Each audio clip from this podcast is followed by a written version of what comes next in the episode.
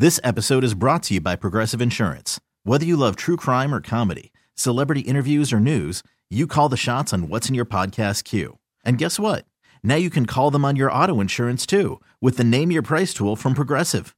It works just the way it sounds. You tell Progressive how much you want to pay for car insurance, and they'll show you coverage options that fit your budget. Get your quote today at progressive.com to join the over 28 million drivers who trust Progressive. Progressive Casualty Insurance Company and Affiliates. Price and coverage match limited by state law. Hey everyone, Boomer Esiason here. The NFL draft is behind us, and your favorite team is now gearing up for week number one. The free Odyssey app puts you right in the middle of the pro football conversation with the biggest sports radio stations from across the country. The local voices who know your team the best, giving you their unfiltered takes on the current state of your squad. It's always football season right here on the free Odyssey app. Back here on Sports Talk on the Big 870, Mike Detillier along with the Cajun Cannon Bobby Hebert. And on our Aucoin Hart Jewelers Talking text line, we have Chris Gordy on from Locked On SEC. And Chris, uh, you got a little time off, uh, baseball, and then two weeks, and the next thing you know, man, we we're going to be hitting football pretty hard here great expectations for Brian Kelly and LSU football wise. You have a returning starter with a lot of starts under his belt, not only at LSU, but Arizona State. Four of your five starting offensive linemen Malik Nabers, Mason. Uh, Taylor at tight end. Um, it'll be interesting to see who grabs the other wideout spot, if it's Brian or not. Uh, it's always going to be running back by committee.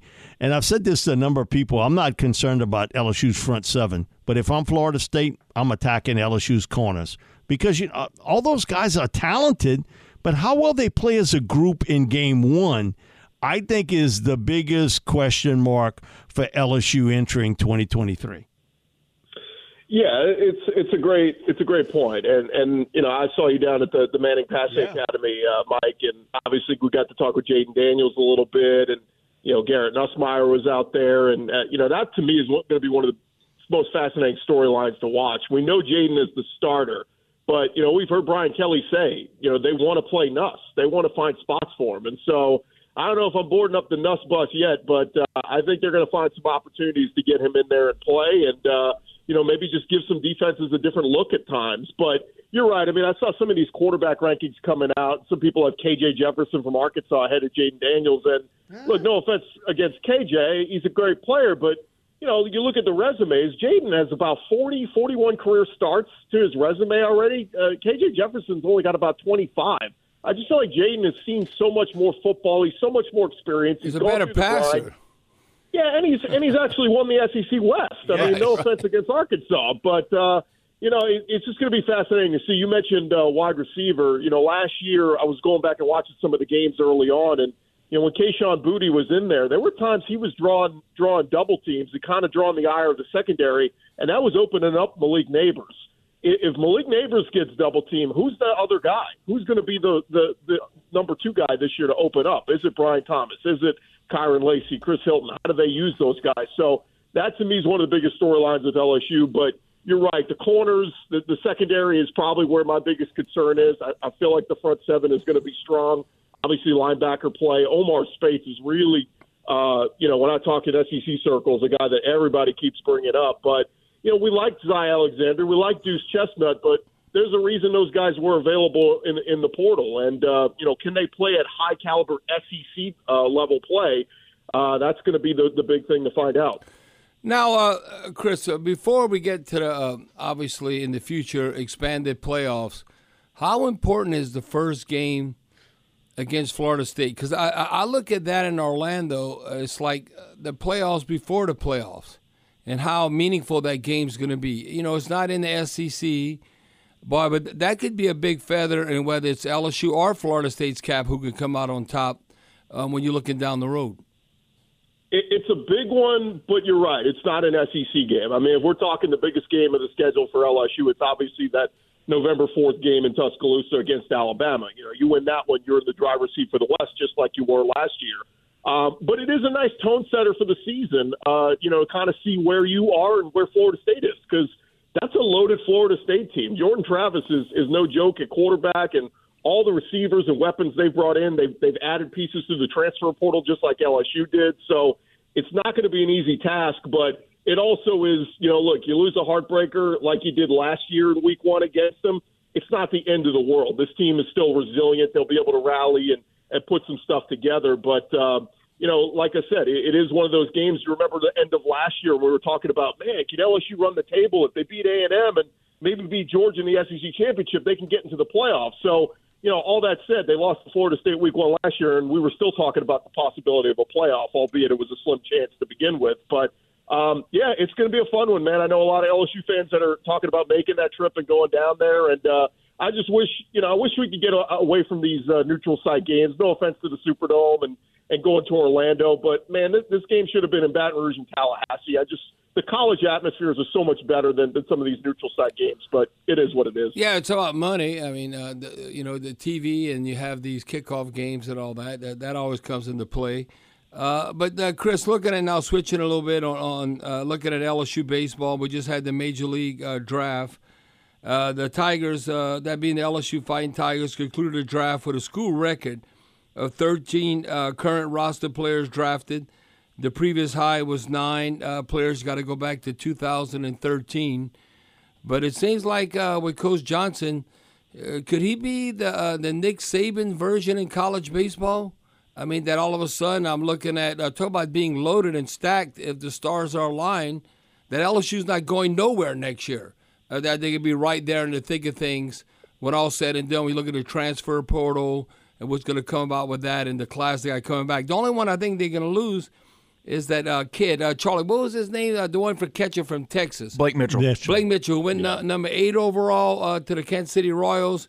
But it looks like all these other players, because what they demanded as far as being compensated, that they're going to go to LSU first instead of going to the pros. So I don't know how LSU cannot be unbelievable uh, next year again in baseball. Yeah, you, you got about a two week window here where teams could still negotiate and, and try to throw money at the kids. But you're right, Blake Mitchell's gone.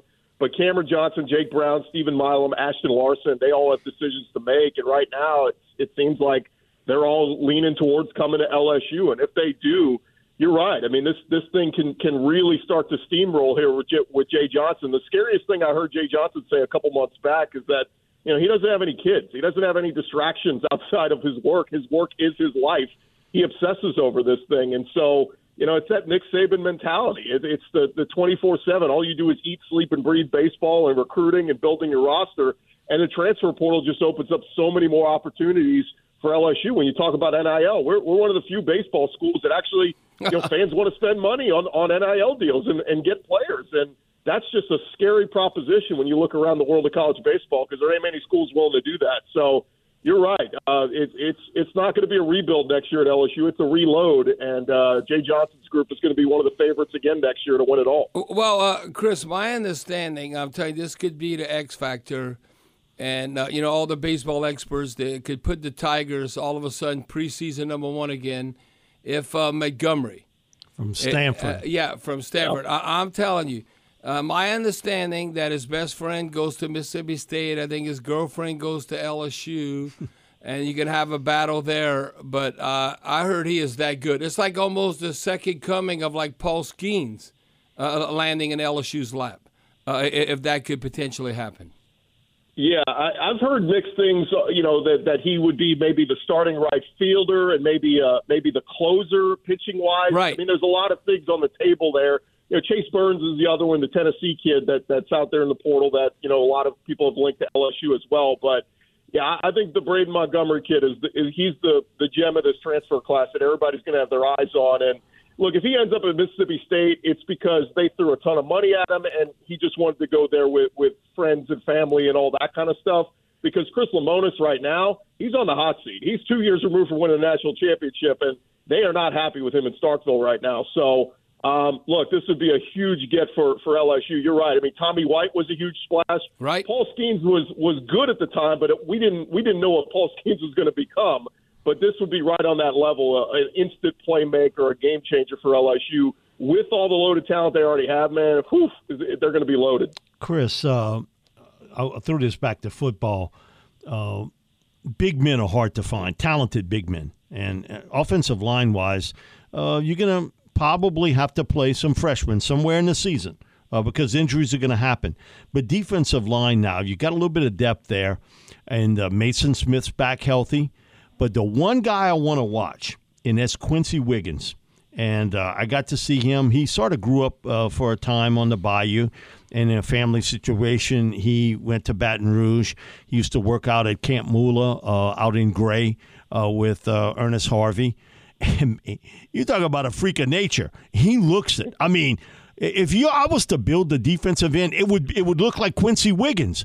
And I'm anxious to see now, after a year kind of understanding some of the technical parts of playing defensive end, man, he he is a phenomenal athlete. And if you could get him on one side and Mason on the other, you'd have something. I'm interested in your thoughts on Quency Wiggins or what you've heard about Quency because of the fact, man, I haven't watched him uh, play when he was in Baton Rouge and work out. He looks like a guy that could be a breakout guy this year.